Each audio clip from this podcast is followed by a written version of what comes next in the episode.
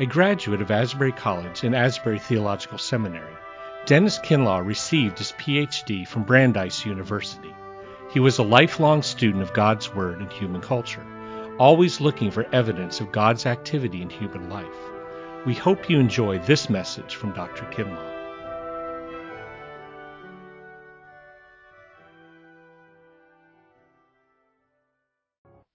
Just as you were called to one hope of your calling, one Lord, one faith, one baptism, one God and Father of all, who is above all and through all and in all.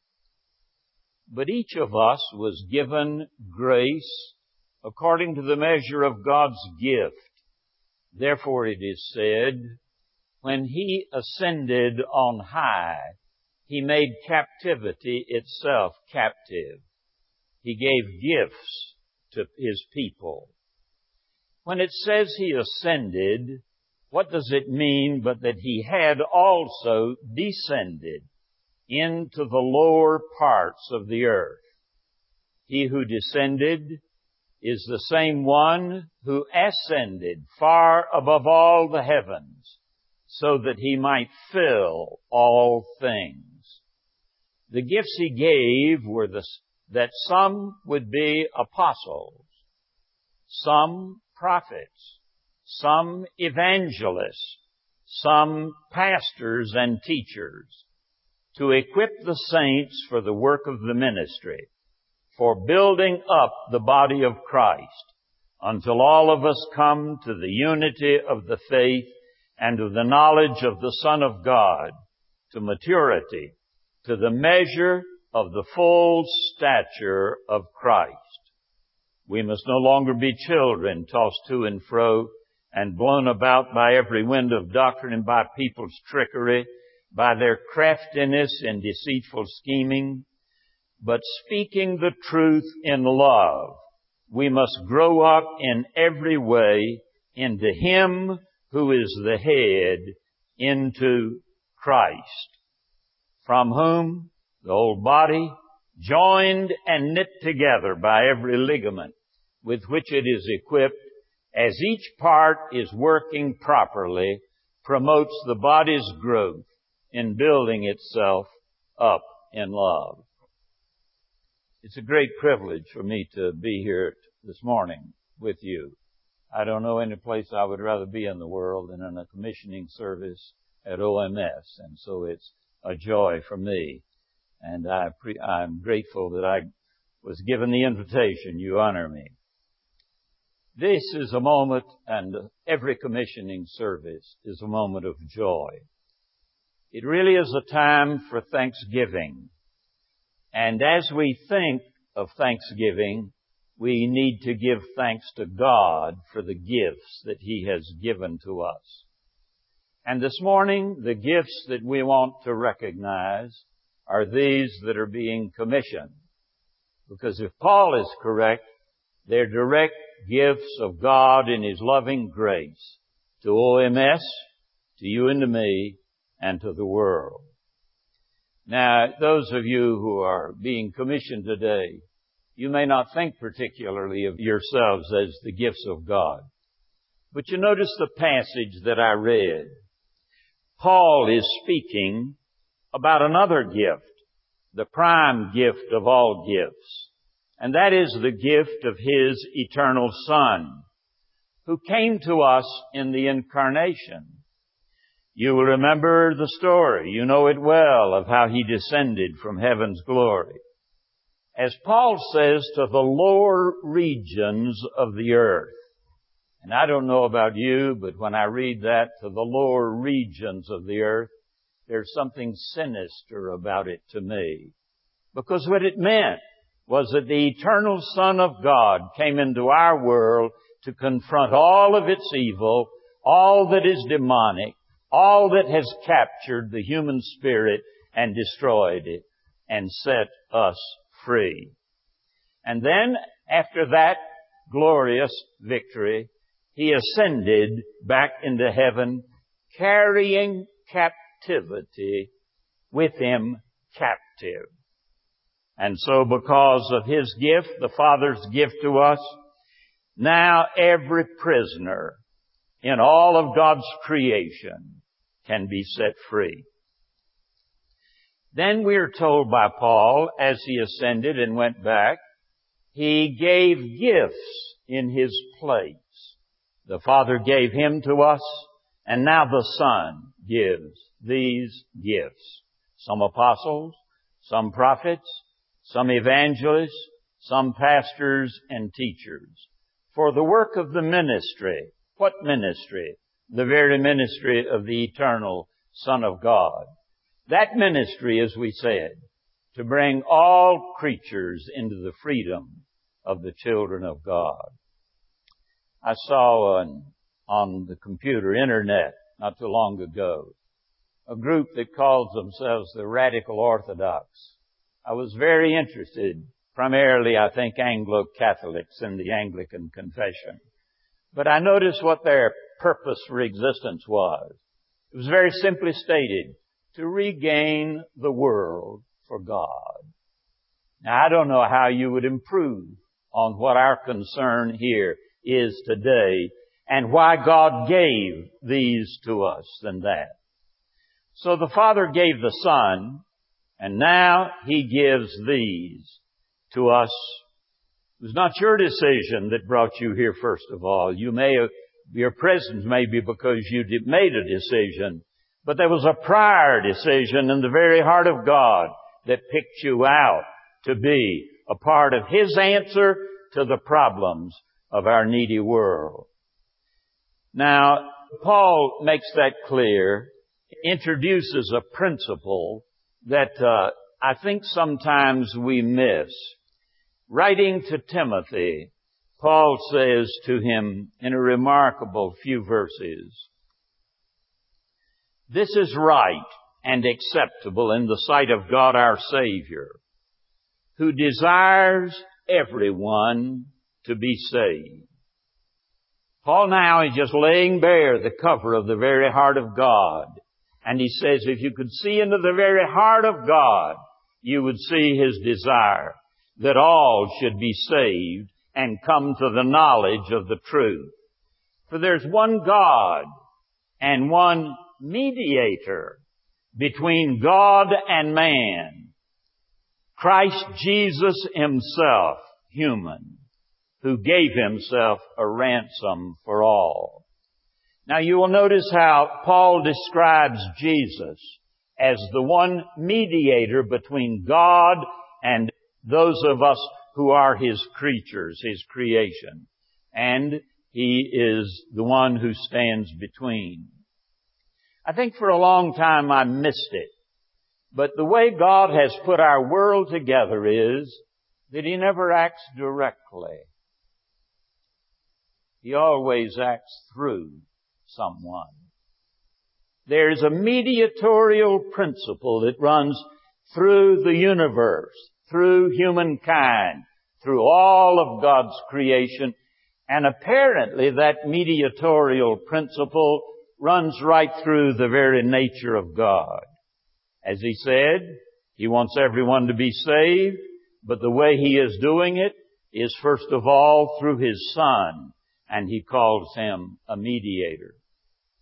So now, the Father, the Son whom the Father gave, gives others so that the world may know.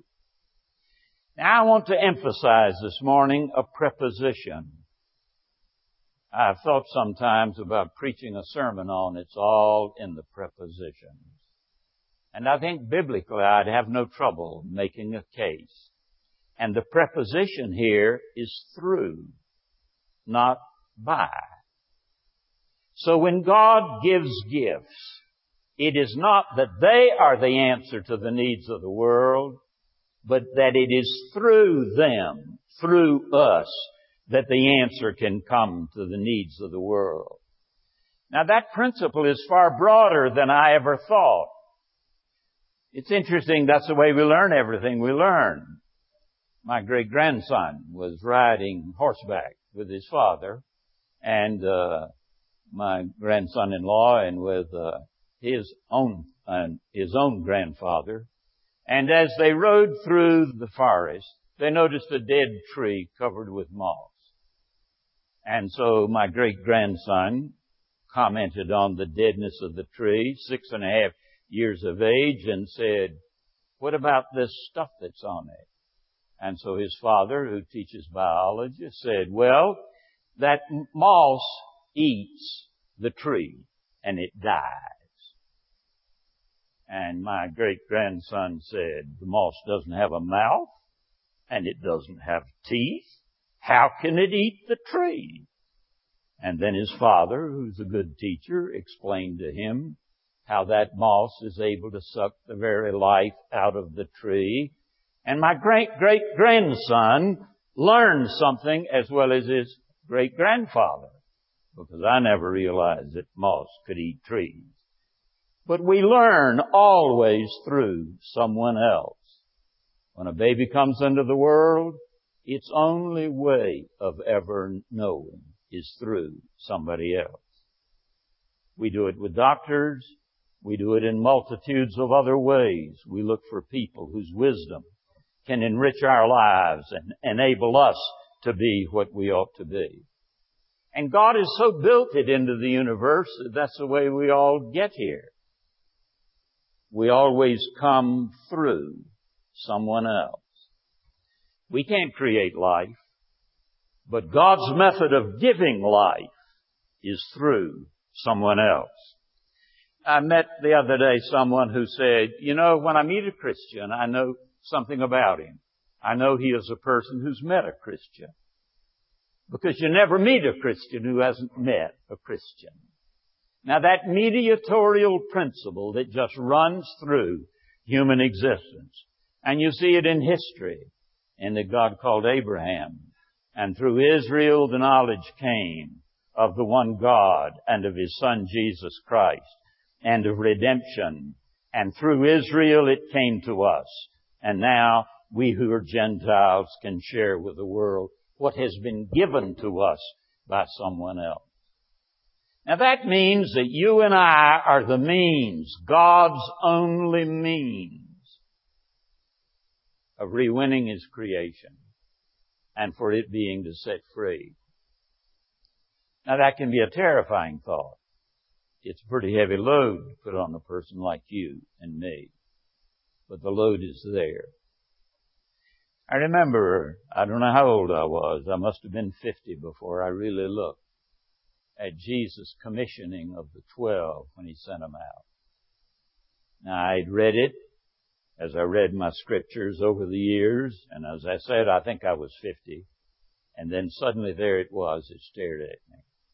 Jesus looked at twelve men and said, if they receive you, they get me. And if they get me, they get my Father. And if they reject you, they miss me. And when they miss me, they miss my Father. It's through you that their hope can come to them. You know what my reaction was as I read that? I'd been in the ministry for 30 years. I looked at it and thought, thank God I wasn't one of the twelve. I didn't want that burden on me. that I should be the only means by which someone else could know Christ. And a certain existential terror struck deep within me. Then I looked at Luke 10. And I found that when he sent out the seventy, he said the same thing. He said, if they receive you, they get me. And if they get me, they get my Father. And if they reject you, they miss me. And if they miss me, they miss my Father. And I thought, well, at least I wasn't one of the seventy. And then I read John 13. And Jesus universalized. And he spoke of any believer and he said, if they accept you, if they receive what I've given to you, they get me. And when they get me, they get my Father. And if they reject what I have given to you, they miss me and they miss my Father. Now, Paul makes the language almost stronger in 2 Corinthians An amazing passage. But thanks be to God, who in Christ always, listen to this, always leads us in triumphal procession, and through us spreads in every place the fragrance that comes from knowing Him. For we are the aroma of Christ to God among those who are being saved and among those who are perishing. To the one, we are a fragrance from death to death, and to another, a fragrance from life to life. Now, I don't know about you, but I understand fully why Paul's next words are, who is sufficient for this? That I should be the aroma through which a world, some part of God's world can know Christ. Your BO counts, interestingly enough, in these terms. He says he spreads through us in every place the fragrance that comes from knowing Him. We are His medium. I don't think there's any question, but that was what was in Paul's mind when he said to the Philippians, for me to live is Christ. I'm sure he meant that for me, life is Christ. If I have Him, I have life. But if implicit within it also is that which put a bit of terror in me when Paul was saying, yes, and I, if I live, I become Christ to others because Christ has no other way to get to them. Now, how does this work? How is it possible for a person like me with my flaws my failings, my inabilities and all that to be the doorway through which God can get to someone else. Now that's another gift matter. It's all a question of gifts. You remember the last night when Jesus was with his disciples, that last night before the cross? He said something that shocked them because they asked him about it. He said to them, now I'm not praying for the world. It's interesting that God doesn't pray for His world. And so what was in their mind was, don't you care about the world? And he said, oh, of course. That's why I don't pray about the, for the world. I pray for you. Because you are the hope of the world. And I pray for those that will come after you that believe because of you. Because the only hope the world has is in the body of Christ.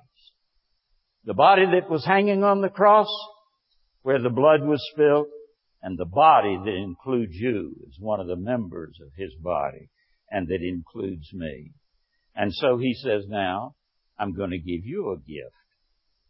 The Father has given me to you, and I'm going to give you a gift. And that's the only way it can take place. And what is that gift? You catch it in chapter 20 when Jesus on the first night after the resurrection on Easter Sunday evening looked at the disciples, the ladies that were there, the children, his friends, and breathed on them and said, receive ye the Holy Spirit. The Father has now given, given me to you and to the world. Now I give the Holy Spirit to you and to the world. You know, I never read that, but I find myself going back to Genesis 2. When God had taken the very dust of this earth that you and I, of which you and I are a part. And out of that dust He formed a human figure. And then He breathed into him the breath of life. The Ruach in Hebrew, the Pneuma in Greek. He breathed into him the breath of life, the Spirit of God, the Neshama in Hebrew too. He breathed into him and he had a living soul on his hand. Now what was it that we lost when Adam sinned? We lost that very spirit that he had given to us. And the inner heart of man was empty when it should have been filled with the Spirit of God. And it took all those centuries to get the stage right to where God could again give to our hearts what we so desperately need. The very Spirit of the living God. Now it's interesting, there are numbers of names and figures that are used for the Spirit in Scripture. But there are three this morning that I want to particularly deal with. The first is, as we said, He's the Spirit of life. He turned dust into a living person. Now you get that theme running through scripture. You get it in Ezekiel 37, where you have the dry bones, the valley full of dry bones. And God says to the prophet, or the messenger says to the prophet, can these bones live? And the prophet's astounded and says, how can we know? And then the Spirit came. The wind breathed, and a valley of dry bones became a living host of multiplied thousands. Now He's the Spirit of life. He's the Spirit that gave birth to Jesus. In Mary's womb was the Spirit that enabled the conception to take place. And so Christ was a gift. And it is the Spirit that puts God's life in you and me in the new birth. And so He is the Spirit of life. And God has given that Spirit to you. What does that mean? You will never confront a dead situation that you don't have the answer potentially within you. Because that answer is the Spirit of God. Now, Jesus used a figure that is equally impressive to me. You remember the woman at the well? When he said uh, to her, to her shock, would you give me some water to drink? And she said, this is astounding. You, a Jew, asked me, a Samaritan and a woman, drink. And he said, if you knew who it was that was talking to you, he'd give you a gift. And what would that gift be? It would be living water so that you will never thirst again. Now you have to link that with that experience of his at the Feast of Tabernacles recorded in chapter 7. Because on the last day, there had been that ceremony every day of the pouring of the water. Now the last day, he says, this is not the water you need, but I'll give it to you. He said, on that last day, the great day of the feast, Jesus stood and cried, saying, If any man thirst, let him come unto me and drink. And out of his inward part shall flow living water. This spake he of the Spirit, who had not yet been given because Jesus was not yet glorified. Now I want you to think for a moment about the figure.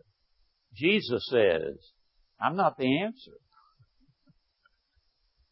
And don't misunderstand me. But he says, out of your inward parts, I will give you the answer to the needs of the world, and that's my spirit. And so what it is, he flows out. It's as if Jesus were the well through which he comes. And we become the wells through which the water of life comes to a needy world that dies in its thirst. You remember that Ezekiel again foreshadowed that when he saw the stream coming out from under the temple, just a few droplets that became a massive stream. Came to first covered the feet, then it covered the knees, then it came to the hips, then it was a stream to swim in. A stream that carried the person who stepped in it rather than the person carrying the stream. And now God gives to you a stream that can carry you. And it can turn death like the Dead Sea into a place of life where there are fish. Trees along the banks provide healing for the nations. It can turn the bitter into the sweet. Now, that's the gift. God said, Jesus says, I give him to you. Now the third figure, Paul develops. It's in Romans, but it's elsewhere. He's telling the story of how man knows God. In the first chapter, in the introduction, he says it's for the whole world. In chapter two, he says it's for the inner heart of a man. It's not the outside, it's the change deep within here. Then you get the story of justification. But what's the capstone? And he says the Holy Spirit will shed abroad in your heart the love of God. And you know, I thought for a long time He'd quicken my love. But that's not what He said. If He quickens my love, it's not a gift. He's just quickened me. But what He says is, He will give to me the very love that binds the three persons of the Trinity together. So that if you could move into the very heart of God, what makes them God, He says, I will give to you as a gift. You'll never be divine, but you can have that gift within you. And what is that? It's an astounding thing because you see, uh, that love is always creative.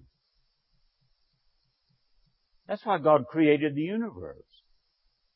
I'm going to use bad language and the theologians would be unhappy with me. But let me just say it to get it on the table. I don't think he had any option. When that love flows through you, you've got to give and you've got to have somebody to give it to.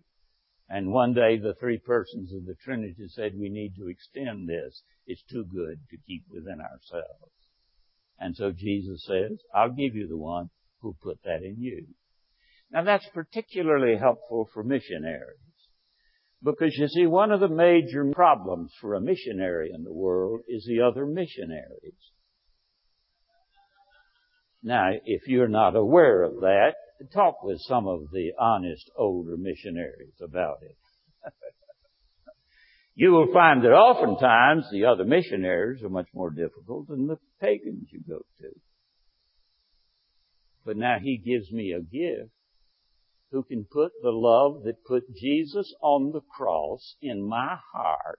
And if Jesus could love the Roman soldier who nailed him and Caiaphas who sentenced him, now I ought to be able to love you if I've got that one in me. And you know something? When you get people that live together and love each other, you have to take artificial means to keep children from being born. There's something creative about this love that He puts within us. And you know, when I come to this, I think of my Australian friend she was an atheist journalist sent to a charismatic community, drug community, to write a story on drug, on drug addiction and the Christian solution to it. And she and her paganism in the third interview with the guy who led it, humble little uh, Australian pastor, she suddenly broke, very strong woman, burst into tears and said, I don't know what you've got here, but there's nothing in the world I wouldn't give for it. And the little humble Australian pastor said, well, you can have it. She said, well, how can I have it? I thought it was religious. And he said, oh, it's very religious. Well, she said, you see, I'm an atheist. How can I have it? He said, that's no problem. Just tell him. She's in Christian service today and one of the more influential Christians that I know in the world. There's something about this love that when it's there, it reproduces. And so Jesus, Jesus knew the disciples were going to need it. Peter was going to need it to deal with Paul. Paul was going to need it to deal with Peter. And he can put it within us, that spirit that can produce agape love. You know, uh, He doesn't send us out unprepared. He gives us what we need. And that need is the Spirit. You know, I've loved knowing some of the history and it's influenced me a great deal of OMS. One of the things about Americans is we tend to think the latest thing is the best. And when we think that way, we move it into all sorts of places. We forget that the dwarf sits on the shoulders of a giant. If he kicks the giant too much, the dwarf's going to end up in a sea of legs the rest of his days. And we ought to have respect for those who've gone before us and made today possible for us. But you know, one of the things I know about the early days of the OMS, there was an incredible emphasis on the Holy Spirit. You know who the first president of the OMS was? He was a Japanese in Japan who heard that if he went to Moody Bible Institute, he could learn about the Holy Spirit and receive the fullness of the Holy Spirit. So he traveled from Japan to Chicago and met the Cowmans. And you and I are sitting here today because of a man who hungered for the Holy Spirit and for His fullness. Now let me make a comment about what I think. And I'm not all wisdom by any means, not even partial wisdom. But you know, one of the differences I find in the literature of those days, the end of the 19th century and the beginning, from the middle of the 20th century on, they were after the person of the Spirit. And then we decided we wanted His power and we wanted His gifts.